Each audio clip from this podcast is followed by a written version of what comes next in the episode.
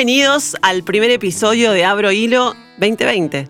Traté de encontrar mis hilos, mis ovillos, siempre los trato de encontrar. Hay momentos que uno puede ver más allá y encontrarse con el ovillo real.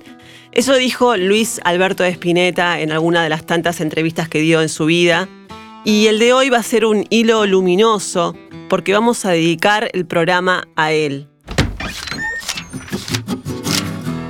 Como nunca han salido libros desde el año pasado eh, tratando de explicar qué significa Spinetta, ya, como, ya no como músico, ¿no? sino como un estado del alma. Vamos a hacer eje en uno, que es la primera biografía autorizada del músico, pero también estarán las voces de otros autores que han dedicado páginas para hablar de este mito cultural. Abro Hilo tiene una sección que se llama Dame una palabra en su homenaje y hoy la palabra es él. Muchas gracias Sergio Marchi por venir. No hace falta que diga quién es Sergio Marchi. Gracias por venir de Cerati. Uy, buenísimo, vamos a empezar con todas las letras, claro. Y bueno, yo soy como una especie de... Mm, una, una rocola. Un día en Estados Unidos alguien me preguntó, hablando en inglés, por qué hablaba siempre con letras de canciones. Y es porque yo aprendía inglés. Entonces todo era una canción. All Together Now. Eh, All You Need Is Love. Eh, Satisfaction. Uh, me encantaría que durante todo el programa me metas todo el tiempo cancioncitas. Lo que me acuerde. De lo que sea. Lo que venga, lo, lo que conecte. Ya que me lo estás diciendo, eh, de tu libro, que se llama Ruido de Magia, Espineta, biografía oficial, todos los capítulos están como nombrados con letras de canciones de Spinetta o, o palabras relacionadas a él. Casi todo es cita textual, ¿eh? Textual. Por ejemplo, ahora te voy a hacer un juego. Ya que me dijiste, me acordé. Juguemos. Si yo, te digo, son como, a ver, ¿cuántos capítulos son? Eh, Juguemos en el bosque, vamos al bosque, nena. Muy bien. Espinetalandia. Correcto, tres puntos, participante número uno. No es que yo también sé, ¿eh? Sí, me doy cuenta. Eh, a ver, eh, no corras más. Esa, eh, esa es de muchacha. Bien. Pero tenía que ver con, con el texto, ¿no? Con, cada, título te da como una atmósfera de capítulo. Claro, eso me pareció muy interesante del libro. Por ejemplo, Altas Mareas del Sol. Es que ese yo, lo barajé como título. Sí. Me encantaba a mí porque me encanta estar hasta el idiota. Pero ese primer capítulo donde vos, yo comienzo a tirar flashes, porque el primer capítulo son distintos flashes para que vos entres en el personaje y te des cuenta que lo que vas a ver es una historia más grande de lo que pensabas y era una alta marea del sol. Entonces, me gusta tanto la canción que dije, arranco por acá. Y esa canción... Eh, a estar hostel idiota. Sí, viste que son como dos en una. Hay como después del llanto se quiebra y aparece de nuevo la canción. Es un poco tiene la estructura de A Day in the Life. Tiene como... Fragmentario. no, tiene una canción que va de una manera en el comienzo, aunque modula muchísimo. Sí. Una parte en el medio, que es como un clima que crea Luis con, con pequeños extractos, adelantándose a los samplers. Sí. Y después viene la conclusión. Ya no llores, ya no tengas frío. Es como A Day in the Life de Spinetta. Sí, no, es preciosa. Eh, a ver, otra. Algo flota en la laguna. Esa es de el el título real de El monstruo de la laguna. El tema se llama El monstruo de la laguna, pero Sadaik tenía regulación. Sí, tanto Y esas regulaciones impedían que se llamara El monstruo de la laguna porque a lo mejor había una cumbre claro. que se llamaba así. Y entonces es algo flota en la laguna. Y tenía que ver con esa historia. Bien. Eh, en Procura de una brisa. Fina ropa blanca es ese es que en ese momento en la vida Luis necesitaba aire. Entonces estaba en procura de una brisa, dicho en términos espinetianos. La brisa, dame toda brisa, brisa de la playa. La brisa está muy presente en la poesía de Spinetta. El viento está muy presente. Muy presente. El aire está muy presente. Sí. Luis tiene mucho de Bueno, la luz. Él mismo decía en sus entrevistas que todas sus canciones dicen luz en algún momento. Luz, hay muchos árboles, hay mucha vida natural. Es como Cipreses que vi solo en sueños. Claro, Nat Bueno, los cipreses que vi solo en sueños. Yo cuando me mudo, donde estoy viviendo ahora, sí. que es cuando comienzo con la biografía de Spinetta, me doy cuenta que tengo un árbol inmenso en el pulmón de manzana, hacia donde apunta mi escritorio, y me cuenta alguien, una jardinera, que es un ciprés. Ah. Entonces yo a Luis lo, lo instalé ahí por la obvia referencia a Ah, la cantata de Puentes Amarillos Amarillos. que dice, yo la comparo con cipreses que vi solo en sueños. Que tiene que ver a su vez con Van Gogh, Con con, Van el camino de Puentes Y cuando, Amarillos. y cuando dicen cantata, eh, eh, la sangre ríe idiota, es como esta canción. como esta canción, La sangre. Es, eh, hay una explicación en tu libro que habla sobre algo que él vio una vez que estuvo en la cárcel, o Van Gogh, o la oreja, como que hay Tiene que muchas ver con las dos cosas. Con las dos cosas. Luis nunca era muy eh, tomo esto y lo meto en mi canción, sino que agarraba una o dos cosas y después las transformaba en su, en su caldero personal. ¿Cómo se llama ese receptáculo donde vos pones a lo mejor una pastilla y la molés y creás sí. algo? Tiene un nombre. Bueno, en ese cuenco eh, de ideas que era Luis Alberto, eso funcionaba muy bien. Decís Entonces cuen- no sabemos si es un tipo que vio en una comisaría muerto Mm, o no sabemos si es la oreja de Van Gogh. claro, Nunca vamos a saber quién es Ludmila, no, porque no existió una Ludmila. Eso lo charlaba con Patricia, justamente. claro. ¿Quién es Ludmila? Y me dicen, nunca lo sabremos. Bueno, pero eso hacen los músicos y los escritores, Claro, ¿no? que bueno, arman de como eso se Frankenstein. trata. Sí, De eso se trata, no de contar, la- digamos, la realidad. Ella tenía una camisa así, volados en el... Si no tenés eh, poesía, si no le agregás, si no le das valor agregado a lo que describís, eh, no es arte, es simplemente un panfleto, un copy-paste. Una de las cosas que pensaba mientras leía tu biografía, decía, para los críticos también habrá sido en su momento, y vos que sos una persona de larga trayectoria, eh, raro a- a- haber escuchado o desafiante haber escuchado a Spinetta, porque era muy distinto. Era como que te llevaba a un nivel más alto en cuanto a interpretación de letras también. Y yo te pido que vueles más alto. Dos murciélagos, un tema de para los árboles. Ay, Spinetta siempre te pidió eso. claro, Spinetta no era un tipo con el que ibas a volar bajito. No. Él te iba a llevar a las altas mareas del sol. Claro. No sé cómo habrá sido para los críticos. Eh, yo me acuerdo de haberle hecho una crítica a Luis, Sí. incluso se la hice a él directamente, diciéndole que bueno, que desde que tocaba con el mono Fontana su música se había vuelto eh, un poco más complicada. Y él me miró, me Hmm. semblanteó, asintió como hacía Sí. habitualmente y me dijo, ¿y qué querés? ¿Que me quede con los tres acordes de la época de Elvis Presley? Claro. Spinetta era eso y causaba muchos problemas en los críticos porque muchas veces los críticos están con la expectativa de que determinado músico tiene que hacer algo que le guste a ellos Claro. y no tratan de ahondar en la psiquis del músico o de por qué puede haber hecho ese cambio. Y muchas veces son, eh, ¿cómo se dice en francés? Poseurs.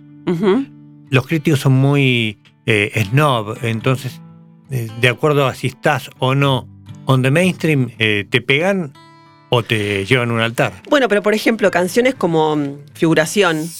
No Ya- había crítica de rock en esa época. Imagínate, bueno, pero escuchar eso es. es. eh, es, que- eh, es una canción muy, muy distinta a lo que había. Ya, ya como la letra, ¿no? Figúrate. O sea, como que te está hablando hasta en la persona en que la que te habla, el tiempo verbal en que habla. Eh, y la acentuación. Figúrate que pierdes la cabeza. Claro. La cabeza. La cabeza. Eso causaba en los críticos un escosor. ¿Viste? Pero Claro. no había críticos de rock, había gente Bueno, de, sí. de los diarios que escribía sobre eh, cosas que eran nuevas y que estaban apareciendo. Y era un lenguaje distinto. Es un tema para mí cortasariano total. Total, total, total. No, no, hermoso. Luis leía mucho a Cortázar. Le Sí. gustaba. eh, Luis y Emilio tenían así como una especie de club del libro en el San Román, ¿no? Entre ellos se pasaban mucha data. Eh, hay muchas cosas para hablar, eh, Sergio. Una de las que te quiero preguntar es cómo hiciste para elegir el título, porque escúchame, con todas las letras que tiene este músico, Ruido de Magia, que es hermosa, pero ¿por qué elegiste esta? Y no, no sé, eh, no corras más. Eh, no corras Por más. decir, no, por, por decir un Yo ejemplo. te puedo dar una explicación, Sí. pero vamos a hacerla corta. Ruido de magia fue el primero que se me ocurrió. Ah, sí. Y lo descarté porque si es el primero que se te ocurre, teniendo tanto, a Tanto. disposición, es una picardía que te quedes con ese. Sí. El título lo eligió Catarina Spinetta. Ah. Porque yo después de mucho tiempo había llegado a plantear otro, pero a Cata le pareció muy largo. ¿Cuál Entonces, era? Era una brisa inmensa de libertad. Ah. Y de hecho trabajé con ese durante, digamos, un año. Para mí ese era el título. Pero Cata le pareció largo. Le tiré una lista donde primero estaba Ruido de Magia y me dijo, y si vamos con ese, por algo fue el primero que elegí, como citando a Charlie, eh, la primera es la que vale. Claro, claro.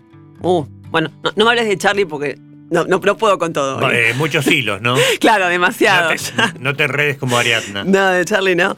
Em, una de las cosas que me gustó también del libro es cuando Gustavo Spinetta, la, toda la familia de Luis Alberto Spinetta, eh, su hermano Gustavo, dice que Luis eh, cantaba desde la cuna y que incluso lloraba muy bien. Ah, eso fue mortal. Gustavo tiene un humor muy lindo. Pero mirá, llorar muy bien, me imagino, llorando de niño, pero ya afinando. Eh, claro, llorando en tono. Claro. Eh, Luis tenía como esa cuestión que Gustavo recuerda muy bien. las charlas con sus dos hermanos para mí fueron impresionantes. Sí. Me abrieron así como un, panorama, me abrieron la cancha de un modo yo ya igual había venido trabajando con Patricia Salazar, que es como la dueña del cofre, la que sabe todos los secretos, conoce todas las historias. La mujer de Spinetta, la madre de sus hijos. La madre de sus hijos, su mujer durante 23 años. Eh, pero la visión de sus hermanos, aparte, son muy diferentes. Claro. Porque la, me interesó mucho indagar en esa mecánica que se daba de familia, donde había una alianza indestructible entre Luis Alberto y Ana María, y donde Gustavo, que era cuatro años menor que Luis, Ana es la mayor, no podía entrar de chiquito.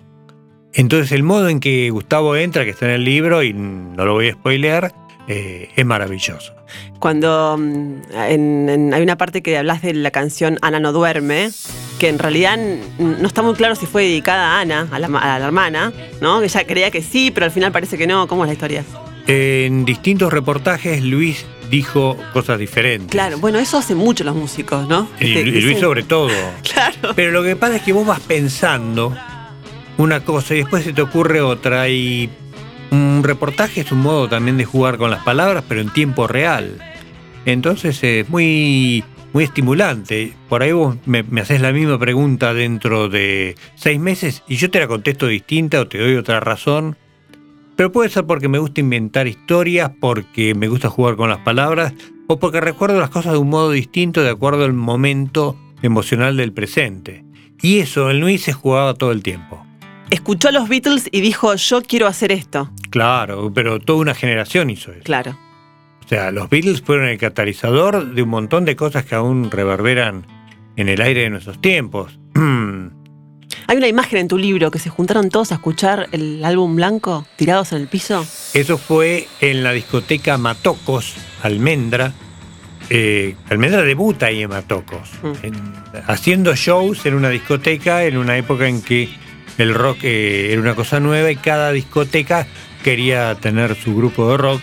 Entonces en Mar del Plata, que las temporadas eran muy fuertes, eh, contrataron en, una a los gatos, eh, se instaló mandioca con manal y lo que quedaba de los abuelos de la nada, y Matocos tenía almendra.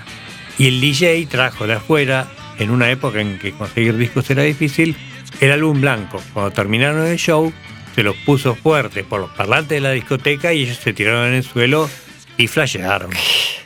Ya que qué flash, ¿no? Escuchar así el álbum blanco, ¿no? Claro. ¿En Perú creyeron que Almendra eran los Stones y le pusieron custodia? Hubo una equivocación muy divertida. Antes incluso de debutar en Buenos Aires, Almendra va a tocar a Ancón, al Festival de la Canción. Y vos no veías gente con pelos largos. Y hacía poco tiempo habían estado Keith Richards, Marianne Faithful y Mick Jagger, que fueron al Machu Picchu. Entonces estuvieron en Lima. Ancón queda muy, muy cerquita de Lima. Y se ve que los vieron a estos y dijeron, ah, son Stones, y les pusieron así como una custodia. Pero no fue que le dijeron, miren, ustedes necesitan una custodia para andar por la ciudad, para que la gente no los moleste, porque andar con pelo largo en Lima del año 69 era un deporte de valientes.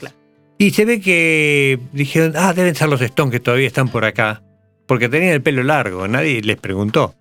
Va a haber un poco de spoilers eh, a tu, biografía, porque la verdad es que, bueno, obviamente la leí toda y te quiero preguntar sobre escenas clave. Por ejemplo, hay una parte muy interesante que habla de, bueno, de, ese encuentro de amor entre, entre, sí, entre Patricia y Luis, que fue como un rayo que cayó. Oh, el rayo en la avenida. Pero no fue en una avenida. Eh, simplemente se presentaron, se dieron un beso y probablemente por la estática común que a veces tenemos, hubo un chispazo ahí. Patricia lo sintió, Luis lo sintió, los dos lo tomaron como una señal. Y la señal puede haber existido o no, pero estuvieron juntos 23 años y en realidad estuvieron juntos el resto de sus días porque Patricia nunca fue, digamos, Patricia y Luis nunca se alejaron del todo. Cuatro hijos que te vinculan hacen imposible ese alejamiento, pero a la vez, eh, digamos, ellos mantuvieron como alguna relación de diálogo, no, sino de amor, de diálogo. Además, eh, aparte en la biografía, eh, Patricia habla, que no habla muy seguido.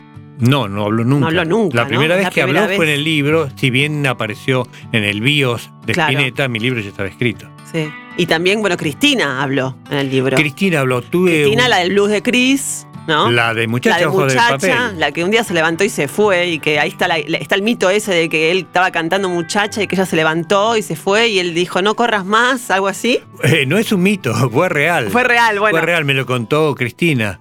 Eso, que mm, el mito es si Cristina estaba llorando, si Luis estaba llorando, los dos lloraban o nadie lloraba. Pero que se levantó y se fue, eso es real. Ella dijo que puede haber sido por alguna trastada. Parece que a Luis lo perseguían muchas, muchas chicas, chicas. y cada tanto sucumbía. Bueno, claro, eso también me, quedó como algo nuevo que yo desconocía, como que era un... Tenía muchas groupies dando vuelta ahí, Y le gustaban las chicas a Luis. Sí, bueno, sí. Y está muy bien. Eh, lo que pasa es que, digamos, estaba de novio con Cristina, Cristina muy feminista ya en una época donde no había mucho feminismo en Buenos Aires, y la relación entre ellos se, tornó un poco tensa porque Luis estaba viviendo un ascenso y además estaba un poco complicado él mismo con todo eso que pasaba alrededor y con algunas drogas, que es un tema que obviamente no se omite en el libro. Spinetta pegando sus propios afiches de sus shows. Eh, sí, ¿en qué parte del libro está Al principio. Eh, Pero ya era pescado, creo que eran pescado. Era pescado, sí, tenés razón que le dice, pero vengan al show. Sí. Eso es común. También se lo vio a Charlie pegando afiches de Porto y Ahora, viste, hacen retweets. Imagínate en esa época, uno iba con sus afiches a pegarlo siendo el propio músico donde ya eras destacado. Sí, pero sigue estando la, magia del afiche. Pero bueno, el músico nunca es. Está la imagen. Hay dos imágenes inmaculadas del músico que yo quiero romper. Una es el compositor que se sienta a tocar, a crear en un estado de gracia. Sí. Bullshit. No existe. La segunda es el músico que dice voy a hacer un concierto y un montón de gente alrededor que lo hace por él. Sí. Bullshit. Los músicos también se meten. Se meten en las cosas, opinan, aun cuando haya una buena producción. Eh, Ahora que decís eso, em, me, recuerdo que queda muy claro en, siempre en sus entrevistas que Spinetta odiaba el fanatismo, el, fanatismo hacia él. Él no quería fanáticos, porque él no vivía así tampoco las cosas, digamos. Luis era muy fanático en el sentido de que era un perfeccionista y quería hacer las cosas como él creía que tenían que ser hechas y nunca daba el brazo a torcer aceptando una solución menor. Pero no quería que hubiera un fanatismo por parte de los fans que lo llevaban a silbar a un tipo como Charlie García en un show donde era invitado de Luis. Yo vi los dos shows. Se, sintió responsable. ¿Estuviste vos en ese show? En los dos. Él se sintió responsable de ese episodio. Fueron dos shows. Charlie presentó Piano Bar. Eh, Luis se peinó la gomina, como todos, una apuesta que hizo Renata Schusheim. Y Luis fue ovacionado por el público de Charlie. Y en Madre en Años Luz, cuando sube Charlie, lo chiflaron. Y a Luis no le gustó nada, sobre todo porque estaban en vísperas de hacer un disco. Estaban más juntos que nunca y él ahí entendió que había generado, sin querer, una imagen de así hermética, férrea, de no tranza. Y incluso habló muchas veces del fanatismo. Y recuerdo. ¿Cómo? Tranzas transas de Charlie. Pero bueno, no transas, no seas fanática, hizo Luis. Pero recuerdo una, una vez en una charla que creo que fue una conferencia de prensa, donde decía, yo sé que acá hay gente muy fanática de mi obra y me miraba a mí a los ojos. Claro. Y yo no era tan fanático de Spinetta. Mi único fanatismo de pibe fue con Papo. Siempre lo digo. O sea, amo la música de Luis, amo la de Charlie, incluso por encima por la de Papo. Pero fanatismo a los 14 años con Papo Blues. ¿Pero te costó entenderlo, Spinetta? ¿Te costó entrar en su Eh, música? La verdad es que no recuerdo, pero me parece que no me costó nada, porque cuando yo a- amanezco a Spinetta, eh, lo hago ya con Invisible, que era una banda muy contemporánea con lo que estaba pasando, y yo ya tenía 13 y tenía dos años de escuchar mucha música, Beatles, Stones, Deep Purple, Yes. Eh, yo a los 11 años escuchaba Yes y después vendía los discos porque no los entendía. Bueno, porque está un poco el mito ese de las letras difíciles, y esto me da un pie para, para hablar sobre algo. Eh, Eduardo Berti, a quien nombrás, que es autor de Crónica de Iluminaciones, que es uno de los libros clave de la obra de Spinetta también, Fue el primero. el primero, que también hace poco sacó Por, que es lecturas y reescrituras de una canción. Ah, ese de- juego es maravilloso. que es, muy- Yo también participo ahí. es un juego muy lúdico que Sí, hace participo Berti. en un momento. Ah, en- sí, Porque te pide consignas. claro. Es como una cosa muy loca del teatro surrealista. Que viene con un mazo de cartas. Sí, Totalmente. Sí, por. Bien. Bueno, y- pero en el prólogo de, de Crónica de Iluminaciones, eh, Eduardo Berti cuenta que alguien le dijo, a Spinetta lo vas a entender después de los 18 años. Entonces yo le pregunté, ¿por qué crees que se lo entiende o no? ¿Y por qué crees que sus letras pueden resultar complejas? Siempre se ha dicho que, que Spinetta es difícil o que cuesta entenderlo. Eh, yo no creo que sea tan difícil, pero creo que es un poco más exigente que otros músicos populares. No solo la música, yo creo que todo, la, su actitud, eh, el arte, la poesía, los arreglos, las armonías, todo es exigente. Eso no significa, por otra parte, que la obra de Spinetta no sea sensible, al contrario, hay muchísimo vuelo lírico, hay una enorme belleza, pero no es algo que se capte integralmente en dos segundos. Yo creo que es un poco como la, la teoría del témpano de Hemingway, ¿no? que él decía que, que en los buenos cuentos vemos la puntita del hielo, la puntita del témpano, y después está todo el hielo, todo el bloque del hielo abajo del agua, que hay que saber descubrir. Yo creo que eso que está debajo del agua en la obra de Luis es enorme, en la obra de los grandes artistas es enorme. Y lo bueno es que tampoco se descubre de una vez, es decir, cada vez que uno vuelve a la obra de Spinetta, a una canción, sigue descubriendo cosas. Y creo que esa es la mejor definición de un clásico, ¿no? Un clásico es, es alguien mm, no clásico porque es formal o porque es engolado, es clásico porque no termina de decir todo lo que tiene para decir, porque seguimos descubriendo cosas. Exacto, como dice Italo Calvino, un clásico es un ruido de fondo, un ruido de magia.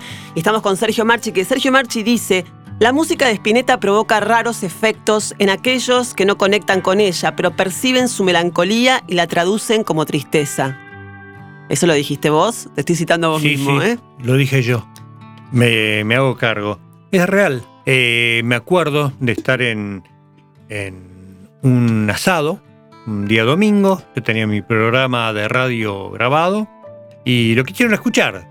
Todo venía bien. Y de repente programé para salir de tanda el anillo del Capitán Beto. ¿Para qué? Oh, no, eh, qué bajón, qué tristeza. Yo digo, ¿cómo es que a ellos les pega así? ¿Por qué piensan que la música de Spinetta es triste? Y me puse a pensar en el tema. Digo, para mí, a mí me alegra la vida Spinetta. No me pone triste. Yo soy melancólico. Bueno, ¿cómo definimos la Entré en ese juego y entendí que mucha gente percibe cierta cuestión trágica que le viene a Luis como herencia del tango, que él tradujo de alguna manera, es uno de los grandes traductores del tango, que la gente se queda con esa parte superficial y lo descarta porque, ay, no, no es bajón. Y la gente quiere pachanga. Y Luis no es pachanga, ni yo soy pachanga. No. Bueno, dijiste justo eh, Pachanga. el, ca- el anillo del Capitán Beto, que es como su canción de Bowie, Space Oddity, ¿no? Eh, tiene algo de eso, ¿no? Tiene algo del... Nunca encontré, busqué a ver si Luis había escuchado Space Oddity para ver si Mm. podía establecer un lazo, una influencia, pero no, no lo encontré. Pero sí, obviamente el Capitán Beto es nuestro Major Tom. Él decía que la música se parece más a un animal que a un hombre, por esa cosa indomable, decía Spinetta. Es lindo, ¿no? Luis decía que la música se parece más a un animal que un hombre, Sí. por lo noble. Él dice por lo indomable.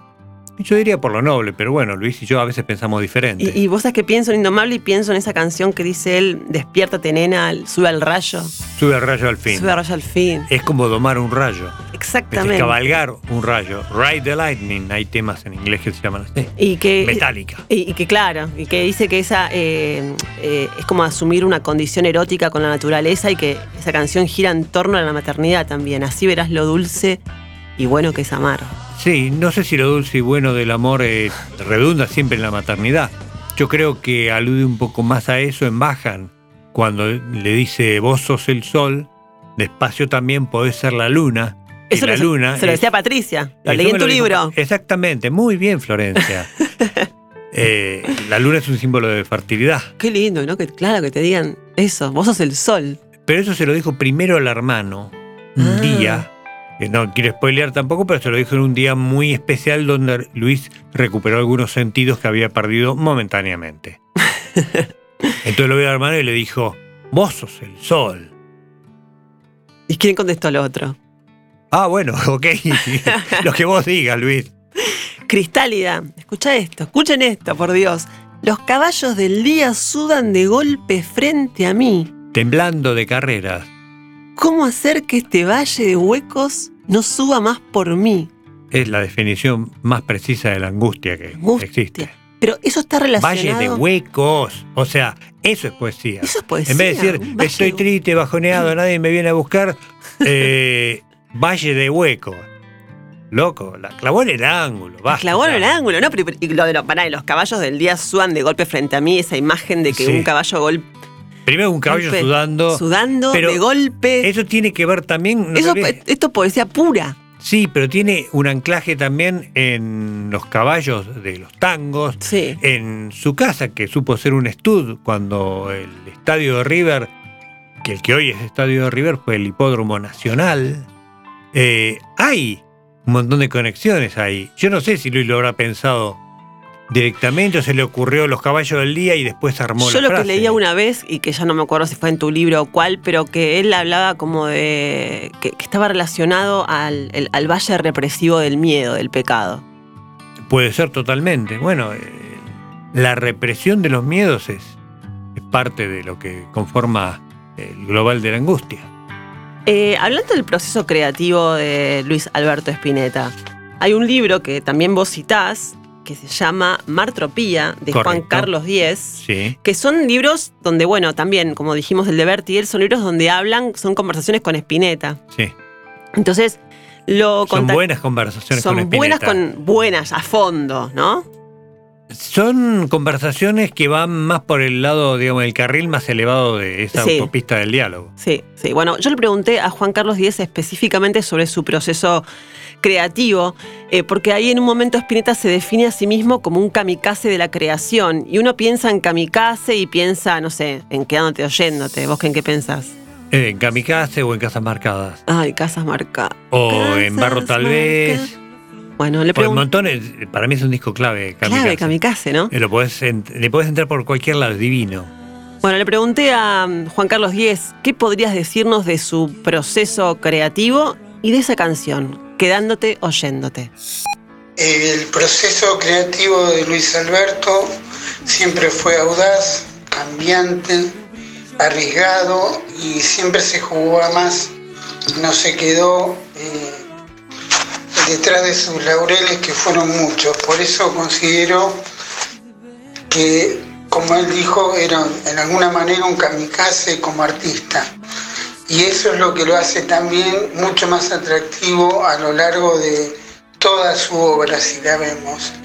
Porque pasó por diferentes estilos, pero sin dejar de ser él. Es decir, todo ese proceso pasaba por su propio estilo. Bueno, Kamikaze fue lanzado en Malvinas. Ehm, sí, en la época de Malvinas, pero no hubo, me parece, conexión. No hubo conexión. No, Luis, eh, ahora me acuerdo, Luis eh, ya había terminado Kamikaze antes de que fuera el 2 de abril. Mm. ¿Qué, qué, cómo, ¿Qué pensás, qué opinás sobre eh, la música de Spinetta y el contexto político? O sea, él decía, por ejemplo, que odiaba las canciones de protesta Y yo coincido. Como Bob Dylan. Bob Dylan tampoco le gustaba la canción de protesta. Por eso dejó de hacerla. claro, viste que a él también lo vinculan con eso. Eh, pero bueno, quiero saber un poco eso, que me cuentes un poco los discos o las canciones de Spinetta que estuvieron eh, marcadas o reflejando un momento social, político. La respuesta real a eso, obviamente el único que la puede dar es Luis Alberto. Eh, uno puede conjeturar y cada uno conjetura de acuerdo a su formación o su no formación política. Si vos sos militante del partido que sea y tenés la política como un vector importante de tu vida, vas a tender a encontrar cosas que a lo mejor no fueron emitidas con esa intención y le encontrás un subrayado político. Eh, yo creo que la época obviamente te influye. Luis mismo dijo, las golondrinas de Plaza de Mayo no es un tema que hablaba solamente de los pajaritos. Claro porque grita la palabra libertad en un momento en donde la libertad era el valor más ausente en la Argentina. Eh, pero no hizo canciones de protesta a propósito. Kamikaze, por ejemplo, aparece porque es Machi el que le cuenta a Luis. Machi es un, como él dijo, una, como Spinetta dijo una vez, un amplio dorso de conocimientos. Sabe mucho de la Segunda Guerra Mundial, es fanático y le contaba la historia de los kamikazes y a Luis le pegó eso de que kamikaze quiere decir viento divino. Y que los tipos Ah. inmolaban ahí contra los portaaviones norteamericanos en vísperas de la caída del Japón en la Segunda Guerra Mundial. O sea, tiene cierta cosa bélica, pero no fue por eh, la guerra que hubo en Malvinas, sino que sucedió antes y después, bueno, se produjo la guerra, lo que parece que es una conexión es profeso, no lo fue. Siempre hay un grito de libertad de mis letras, decía Spinetta. Claro. Y algo que lo reafirma en Patricia Salazar en tu libro, que dice, Luis quería dar un consuelo, quería abrir mentes, no fue devoto de Perón ni de nadie. Exacto.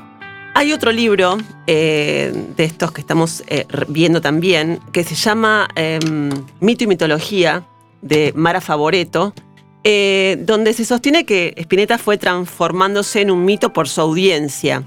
Eh, y que hay algo de esa mitología que nos conecta con el cosmos. Ella en un momento, ella un poco como que analiza las letras de Spinetta eh, desde ese lugar y le pregunté específicamente de una canción, que yo quiero que me digas vos después, Sergio, qué opinás de esta canción, que es hermosa, que se llama Poseído del Alba. Una de mis favoritas. Ay, es preciosa. Y además, en ese, en ese, ella habla de, un mar cerebral que asoma en, en esa canción. Entonces le pregunté que nos explique por qué. Primero aclaremos que mi interpretación de Poseído del Alba de ninguna manera es prescriptiva, sino que es personal y en- u- utilizando mi filtro que es la mitología, la forma en que yo interpreto esto. Eh, Ricardo Piglia decía cada uno es libre de leer lo que quiera en un texto. Yo creo que hay un desplazamiento muy interesante entre iniciado del alba y poseído del alba. Y el mar cerebral del que habla para mí es eh, el abrirse a lo muy amplio, a lo infinito. ¿Cómo es el mar? El mar es- es imposible contenerlo, se escapa, se va. En cambio el alba separa, limita, marca una diferenciación entre día-noche. Entonces me parece que acá está hablando de eso, de pensar qué ocurre después de la vida, de, de pensar en la muerte, en qué puede ocurrir después de la muerte, nos invita a salir de lo que nos contiene, de, que los- de lo que nos limita y pensar y abrirnos a otras dimensiones y otros pensamientos mucho más amplios. Bueno, hablando de abrir mentes, ¿no? Esa cosa de, de, de, de, abrir, ¿no? De este mar, ¿no? De, de lo infinito, digo. Spinetta siempre fue un abrecocos. Hmm. El rock siempre fue una cosa que te abría la cabeza. Con el tiempo pasó a ser algo que por ahí te la cerraba. Y determinado tipo de rock. El que comenzó acá toda la historia con almendra, pescado, los gatos, Morris, Manal, ponemos a todos los pioneros, era un rock que te llevaba a crecer, a abrir la cabeza, a que ese mar cerebral eh, se agitara y donde entraran nuevas especies y uno no estuviera condenado a hacer eh, la ruta que te indicaban tus padres o la sociedad, donde vos los domingos lo único que podías hacer era comer los ravioles, ir a la cancha, eh, comer otros ravioles recalentados a la noche e irte a dormir. Eh, a mí me interesaba eso y sí, me sigue interesando la rock cuando te abre la cabeza. Cruzarás este largo río. Sí. Eh, Pero Son of Milk. ¿No? Sí. Cruzarás este largo río, dice, ¿no? o este largo día. Este largo día. Sí. Bueno, es como cruzar un. A veces un día es como un río, Es ¿no? como un río, creo que él, él lo, lo reseñó así, lo dijo así en algún momento, sí. Por eso me acordé. Sí, bueno, Peluzón 2000 Ahora, es un disco divino. Pero ves, por ejemplo, vos recién hablabas de espineta, pescado rabioso, espineta, almendra. Bueno, Sí. cada- ¿cuántos espineta hay en una sola persona? Sergio, cuando Es alguien un dice. solo no, Spinetta. Es uno solo, pero. Pero que padre- bueno, Es como, como Bowie, como Dylan, esos que son tantos a la vez que no sabes definirlo. Por eso cuando alguien me dice a mí, yo no lo entiendo, Spinetta, digo, pero ¿cuál de cuál Spinetta hablas? claro, pero Porque tenés el yacero, el, el- el de un mañana, ¿no? A ver, pensemos tres distintos. Tenés el yacero de a 18 minutos del sol, tenés el Spinetta medio R&B de Para los Árboles Sí, y tenés el Spinetta tipo Robert Plant de Desatormentándonos. claro, Y sin contar todos los otros. sin contar todos los... Pero es un solo Spinetta. Vos lo decís, es como Dylan, es como Bowie, es como Lennon. Es Spinetta. Claro. Bueno, que un poco ahora sí tu libro. ¿Qué es Spinetta? Que me pareció un gran comienzo del libro. Bueno, Es- esa- gracias. Esa, pregunta que te haces. Gracias, pero es era ese comienzo del libro es mi propia frustración de no poder ser más claro con lo que me pasa a mí con Spinetta. Lo está haciendo muy claro. Lo fuiste muy claro. Eh, Pero es muy difícil de transmitir en palabras Bueno. determinadas cosas, emociones.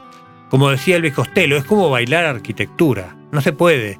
Bueno, yo me monté, digamos, en ese rayo para, para tratar de explicar, sin lograrlo, eh, qué es Spinetta. No se puede explicar. El otro día le preguntaba a un fan que estaba al, al lado mío hablando de esto y me dice, a mí no sé, a mí se me pone la piel de gallina, eso te puedo explicar de Spinetta. Sí, pero también eh, hay mucha gente que yo veo, por ejemplo, hay un eh, familiar no muy cercano, lejano, y yo veo que se le enciende el cuerpo con la cumbia.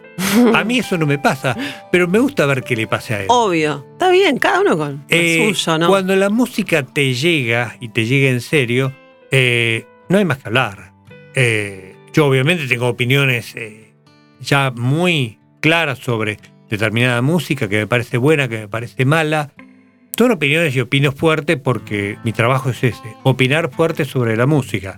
En el caso de Spinetta, obviamente opino muy fuerte sobre su música porque hay mucho que tirar y me gusta mucho esa música, pero bueno, no deja de ser una opinión. Y, y- y, Sergio, si vos, por ejemplo, eh, si yo te dijera ahora, pensá en un solo de Spinetta, en un, en un momento instrumental de Spinetta, ¿cuál te viene a la cabeza? Fina ropa blanca, el solo, veré, veré, veré. E- esa frase es tan cósmica. Eh, yo no sé si es buena, digo, no es difícil, pero es una melodía que, ¿cómo se le ocurre una cosa Pero, tan a ver, linda? cántala, cántala. Piri, biri, biri, pi, pi, pi. Pi, pi, pi, pi, piri, pi, pi, pi. Estoy inventando. Sí, ya, sí, no sí, no sí. podés cantar un solo de. Spinetta. Es una falta pará, de respeto no, que yo cante No, no, no, cosa. no, bueno, pero no importa. Canto Yo- muy mal. Uno va cantando en el auto. Yo venía cantando hoy la del jardinero. Ah, bueno, Jardinero. A mí me gusta ir en el auto manejando y cantando. Sí, me acuerdo obvio. de un, un viaje volví de Mar del Plata, eh, Plata por ahí, y de repente en la radio, me gusta escuchar las radios, Sí, eh, pasan Ruta 66 de Papo. y ahí va. A los gritos en el auto, los pibes tapándose el oído en el asiento trasero. ¿Y un solo de pescado rabioso? Eh, uf, ahí me tenés que dejar pensar. Eh, el de Hola Pequeño Ser.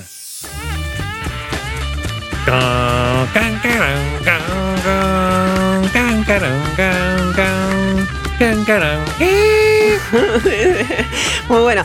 Tigres en la lluvia de Martín Graciano es otro de los libros eh, que salieron hablando sobre la discografía de Luis Alberto Spinetta.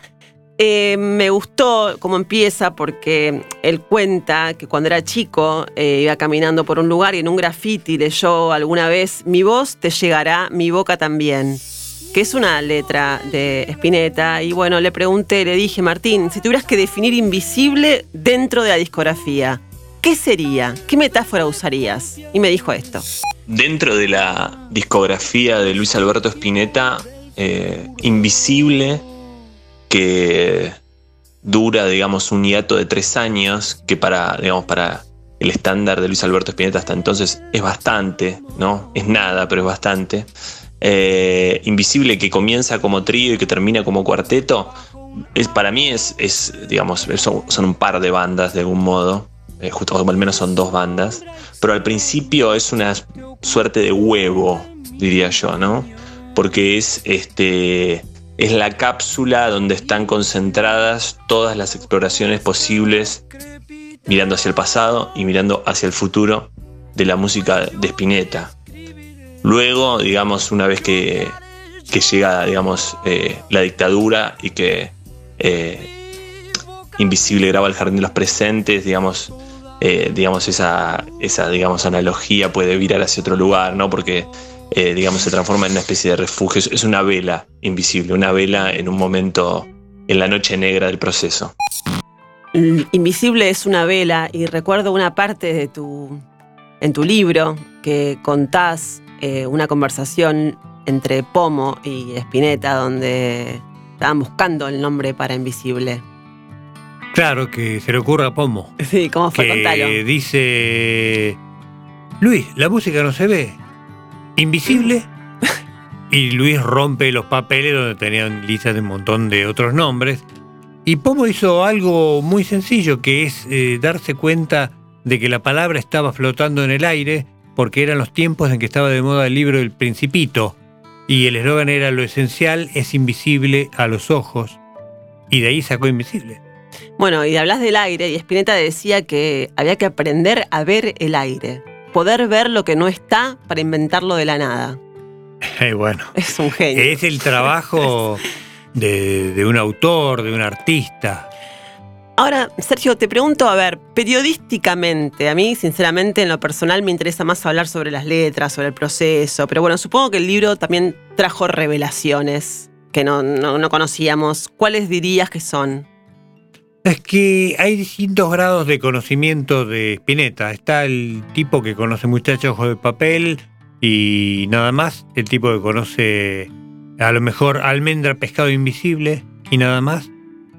Eh, y está el tipo que a lo mejor conoce los discos y no conoce al hombre. Me refiero revelaciones en cuanto. Ah, claro. Bien. entonces, ese tipo, eh, yo creo que todos van a encontrar a, Luis Alberto eh, más mundano. Eso me parece que sí no estaba en ningún lado. Sí, por ejemplo, hay un diálogo muy interesante entre Dante y Spinetta por el color del pelo.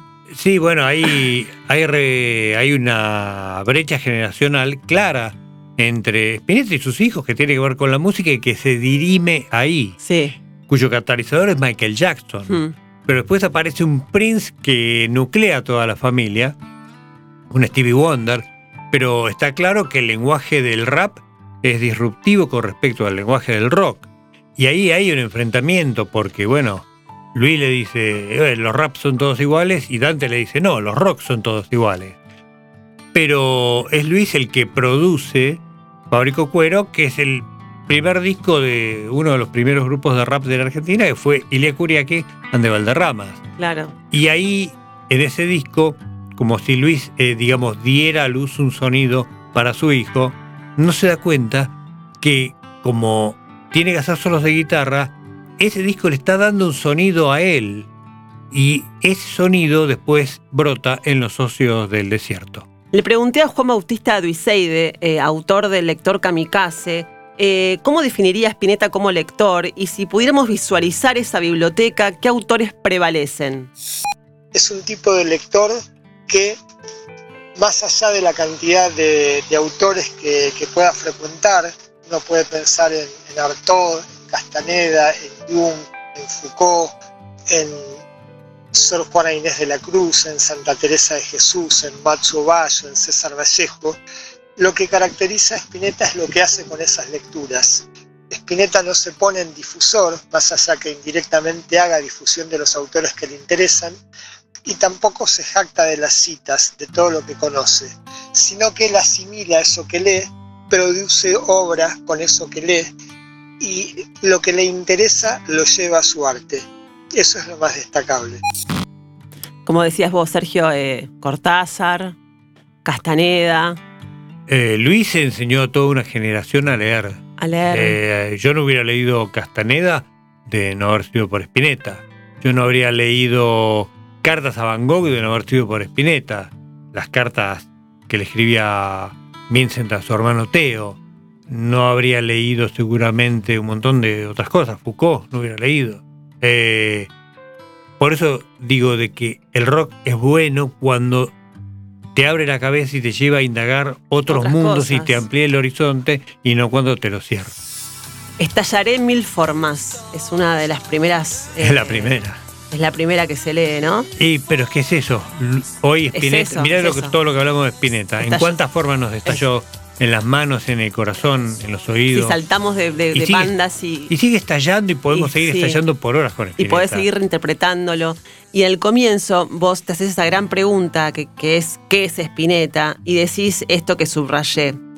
Eh, eso que a uno le pasa con Spinetta, una experiencia intransferible e inenarrable.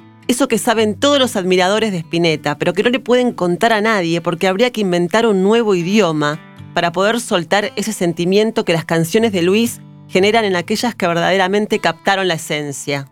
Carrusel, sensación. Spinetta se percibe con el alma. Parece muy bueno esa descripción, Sergio. Es de Luis, en realidad. Carrusel, sensación de que con el alma nos ves mejor. Eso es de Luis, me- pero el resto todo es tuyo. Eh, sí, pero. eh, Hablando del lenguaje del es lo que Luis me inspira. Claro. Eh, yo soy simplemente. Trato de nutrirme de él para contar su historia. me- yo me meto en este viaje. Mi experiencia en los libros es inmersiva. Siempre digo lo mismo, pero es verdad. A mis libros yo le pongo todo. Todo. Y al espíritu le puse un poquito más también.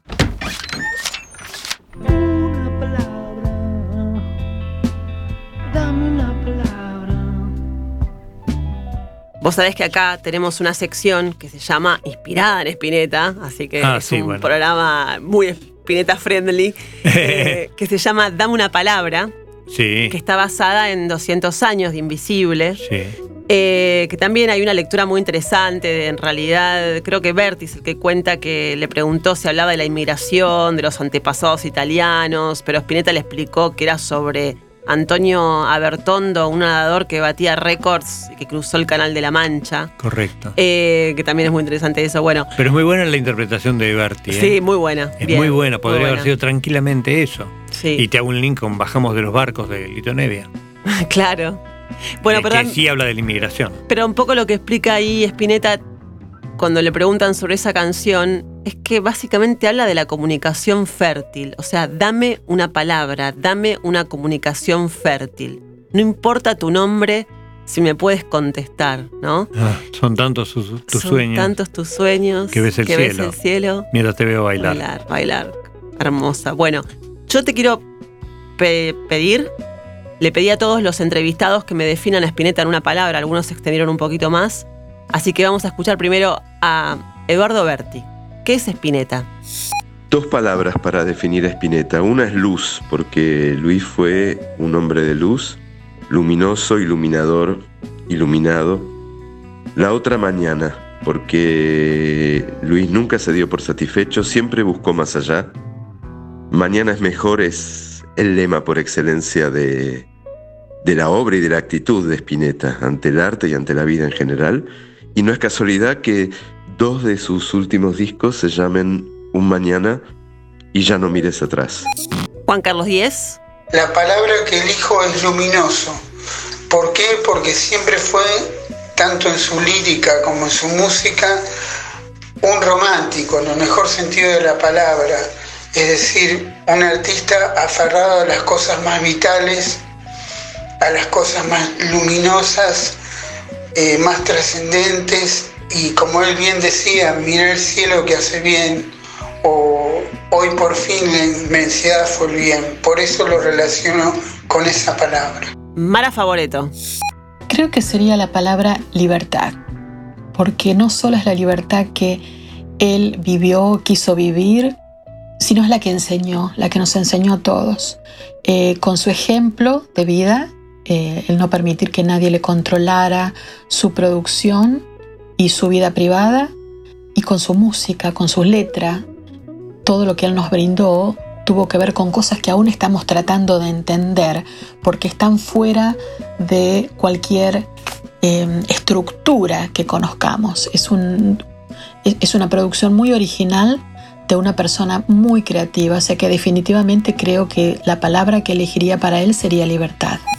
Martín Graciano. Es un verdadero desafío porque definir a Spinetta en mil palabras es difícil, es una tarea muy ardua, así que a la hora de elegir una sola, digamos, eso se, se potencia, la enésima potencia, pero mm, este, uno podría pensar en una palabra que esté fuera del campo semántico de Spinetta, es decir, no usar eh, diadema, no usar alma, no usar alba, no usar alcanfor y todas esas palabras que conocimos a través del léxico spinetiano. Yo diría más bien que Spinetta es un monstruo, porque la definición de monstruo es una criatura que es única en su tipo. Juan Bautista Duiseide.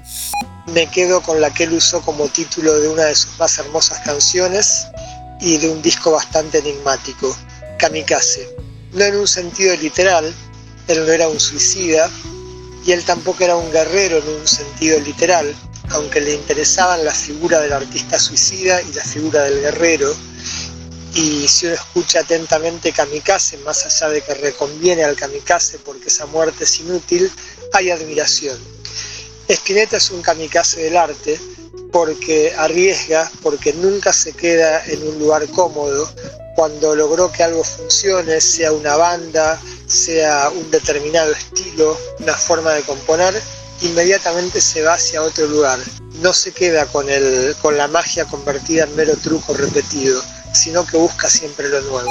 Y por último, Sergio Marchi, decime vos cómo definirías a Spinetta en una palabra y las que necesites decirlo. Altitud. Spinetta te eleva. Te lleva en un viaje para el que no todos están preparados.